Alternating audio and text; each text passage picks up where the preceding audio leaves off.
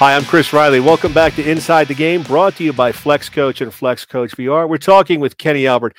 Kenny, let's get into when you're preparing to call a game.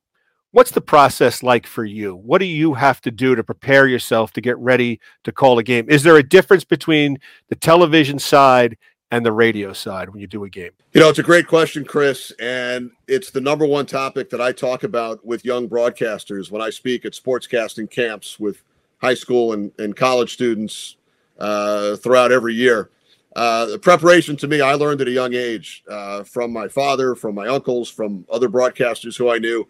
Preparation is the most important aspect uh, to doing play by play or color or hosting in a studio, uh, whatever facet of broadcasting you may be involved in. Um, I probably over prepare. That's how I was taught. Uh, that's what I've always done. But my feeling is you can never be over prepared. And I have a checklist that I go through no matter what game I'm working, whether it's an NFL game on a Sunday afternoon, an NHL game on the radio, an NHL game on national TV, uh, an NBA game, a Major League Baseball game. I have a checklist, and that includes uh, watching prior games played by each team. Sometimes it's hard uh, when you're busy running around the country doing other events, but I always try and watch at least a portion of the prior games uh, a lot of reading. Um, you know, I don't have time to read a lot of books, but I probably read the equivalent of 10 or 15 books every week between uh, newspapers, publications online, uh, articles that are sent to me um, that I receive throughout the week uh, from various resources. I prepare charts and go over statistics. I have a file cabinet to my left where I have about 95% of all the charts from the games that I've worked throughout my career um, and it, and it's separated by sport. And I go back when I have a team uh, in a, a, particular game. I'll go back and pull out the chart from the last one and transfer some of that information over. So um, every sport's different. With football, it's really a week long process. I start on Monday morning for the game the next Sunday because I might have two teams that I haven't seen all season long. Uh, for hockey on the radio, there might be a little less time consumed as far as the preparation because I'm around the Rangers frequently. You, you, know your own team so well, so you're focusing primarily on the other team, but you do go to practices and coach press conferences uh, in all the sports as well. So to me, preparation is the key. And uh, if you don't like to read, uh, I would not advise getting into play by play because you're going to be doing a lot of it. Do you think of certain situations that are going to present themselves during a game um, how different moments may unfold or certain like teams how they play. Are you thinking of, of words you're going to use vocabulary you're going to use? How are you going to describe a play that's happening? Do you ever give it that much thought or it's it's live and i'm just going to go with it the best i can and kind of recall? You know some guys have a catchphrase some guys have a thing they like to use but do you give yourself like in, in the back of your mind oh the team plays this way. Maybe i should be careful on how i present this not really. I mean, if there's a team uh, in football, for example, that uh, uses the no huddle offense that plays quickly, you have to be aware. Uh, you know, as far as the chemistry with your analysts, you don't want them to be talking into a play. Uh, in hockey, if a team's on a power play and they're going to have the puck in the offensive zone, you want to make sure the play-by-play guy is in control at those times. But as far as using certain words or catchphrases in in key situations, you don't really think about that too often. Now, when I was younger, when I was in high school and college, I would listen to so many uh, broadcasters from around the country, um, especially on the radio. We didn't have cable TV, believe it or not, until I was 18 in our area. So I was a big radio listener. And back then, I would keep lists. I would write down the key phrases. Um, you know, for example, from hockey broadcasters, uh, puck is in the corner, far side in the slot, right point, uh, just inside the blue line. You know, all the different phrases that you might use uh, basketball, near corner, far corner, top of the key, foul line extended. Um, just to just to become familiar uh, with all of the different phrases, and then you would incorporate those into your own broadcasts. Um, I wouldn't say that I've done that in recent years uh, with all the reps and the experience. It's kind of locked in in your head, but in the early years, I definitely would make lists of the phrases used by many, many different broadcasters, and you would kind of narrow it down and come up with your own style. Now you work with different, uh, you know, color analysts throughout your, you know, your week when you're doing games. Um, how do you create a good chemistry? Is that hard to do? I might hold the record. I think I've worked with over 225 color analysts in the various sports. Some of them, many of them for only one or two games, and others for 10 or 15 years. So you develop the chemistry. Um, I can honestly say I've never worked with a color analyst that I did not uh, enjoy working with, and I guess I'm I'm real lucky in that respect. And you know, I don't want to leave anybody out, but you know, in hockey, I've I've worked with the best of the best: uh, John Davidson, Eddie Olczyk, Joe Micheletti, uh, Pierre McGuire, Brian Boucher, uh, Dave Maloney, Sal Messina, right on down the line. Um, you know, in basketball, I get to work 15 or 20 games a year with with the legendary Walt Clyde Frazier. In baseball, I worked about 30 or 40 games with with Tim McCarver, who in my mind is the greatest of all time uh, on the baseball side. In football, I've worked games with with Troy Aikman and and Joe Namath, uh, Moose Johnston for 10 years. Um, guys like Brian Baldinger and Tim Green, Anthony Munoz, uh, Rondé Barber, my current partner, Jonathan Vilmas. So uh, the list goes on and on, and, and you do develop that chemistry. I try to do some research on my color analysts before the first time I ever work with each and every one of them because you want to be able to reference uh, teams they played on, games that they were a part of. Uh, whenever we have a Saints game now with Jonathan Vilma, uh, I'll try to lead him into discussion about uh, last year when Drew Brees was still an active player, about their chess matches in practice, going back and forth uh, up against one another. Um, if a if if a if I were working a game in the past uh, involving Jon Gruden coaching, for example, Rondé Barber won a Super Bowl playing for Gruden, so I try to uh, lead him into anecdotes and stories. When I work with Moose Johnston and Tony Siragusa, they were both Super Bowl champions, so you try and lead them into a certain direction. So, um, you know, I study the analysts, and uh, like I said, I've worked with over 225, and and can't think of one that I did not enjoy working with. So I guess in that sense, I've been real lucky. Difference between calling a game on the radio and calling a game on TV. Big difference. Um, radio, you have to be the eyes and ears. You have to describe everything because the listeners can't see it. Uh, so it's a lot more play-by-play commentary. On TV, you can pull back. You don't have to describe as much. Um, also, the score and time is not uh, obviously uh, seen by the radio listeners as it is when they're watching a game on television. So you do have to give the time and score a lot more often uh, when doing a game on radio. I've I've done mostly hockey on radio. I've done a couple of games here and there in the other sports in, in basketball, football, and baseball.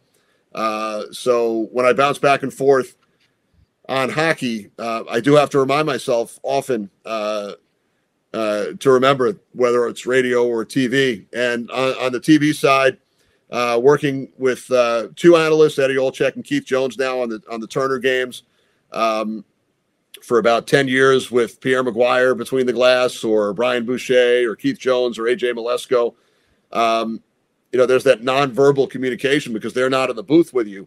And I went through the same thing with Tony Siragusa when he was our sideline analyst on football. I had Moose Johnston up in the booth and goose down on the field, and you have to gain that chemistry uh, because the third member of your crew is not with you. So there have to be pauses at certain times, and you kind of get to know each other's cadence. Uh, same thing on the hockey games with with Eddie and Jonesy this year. One question I always get asked when when, when, when the people see you and other announcers on different sports: How do you keep it all straight?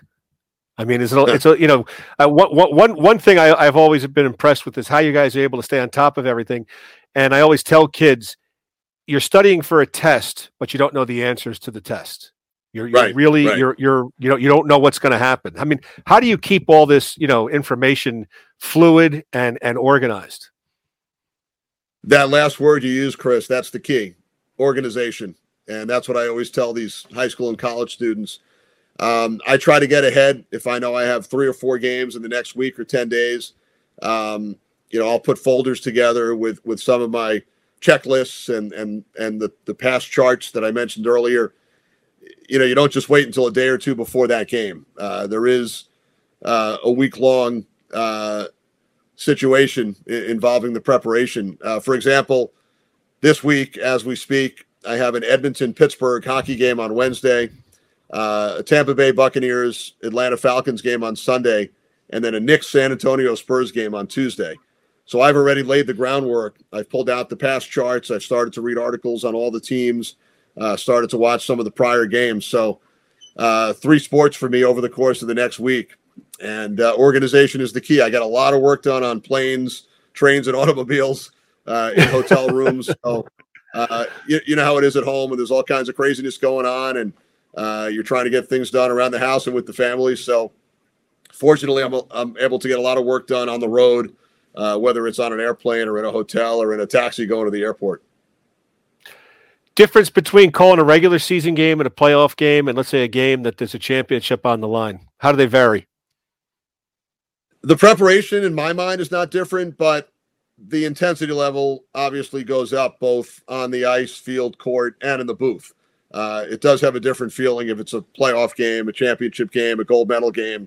Uh, i've been real fortunate to be involved in uh, playoff games in all four sports five nfl divisional playoff games uh, Stanley Cup final on radio for many years, and then TV last year with NBC, Olympic gold medal hockey games on the men's and women's side. So, um, again, to me, the preparation doesn't change. I think back to that Joe DiMaggio quote. Uh, he gave it his all every game because there might be somebody in the stands that never watched him before.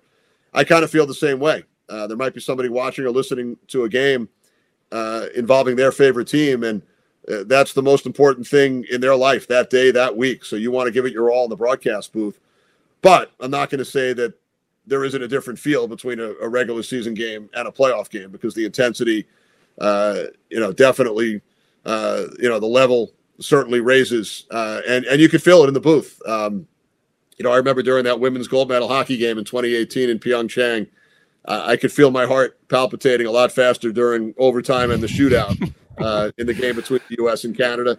Uh, same thing last year, calling the Stanley Cup final uh, between Tampa Bay and Montreal. Game four goes to overtime, and Tampa Bay has a 3 0 lead in the series. So the game could end at any moment. And I just found that even though you think you're always at the highest level of concentration, uh, it, it, definitely, uh, you know, was raised a couple of notches because the Stanley Cup could have been won at any time. And Montreal wound up scoring the overtime goal, Josh Anderson in that fourth game. So we all went back to Tampa, and the cup ended a couple of nights later uh, down in South Florida. Covering the Olympics, you know, that's coming at you every single day. Um, how different is that when you're doing an Olympics and just doing the one sport? Well, I, have had the real good fortune of working uh, seven Olympics now for NBC, five Winter Olympics, doing men's and women's ice hockey, and uh, two Summer Olympics. I was in Rio working track and field, and then from Stamford, Connecticut, uh, did volleyball and baseball this past summer. Um, you know, when I think back to the Olympic hockey experience, it, it, it's so condensed into about a 10 to 12 day window, and we all would work two or three games every day. So you don't get much sleep. You get back from the two games and you're busy preparing for the two games the next day, but you run on adrenaline. You're so excited to be there.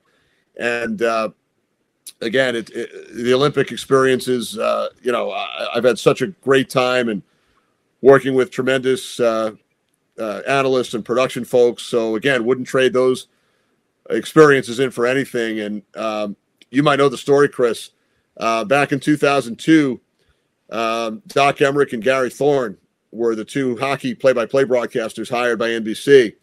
And unfortunately, Doc had to pull out about a week before uh, his dog was very sick, and he did not want to leave his wife home alone for three weeks when he went to Salt Lake City to call Olympic hockey. So uh, I wound up coming out of the bullpen, uh, filling in for Doc in Salt Lake. And if, if, Doc's dog doesn't get sick in January of 2002, I might have zero Olympics on the docket right now instead of seven. so it, it big workout sometimes, but uh, worked in in Torino in 2006, and then Vancouver in 10, Sochi in 14, uh, Pyeongchang in 2018. Called both the men's and women's uh, gold medal games. So those are experiences that I'll never forget.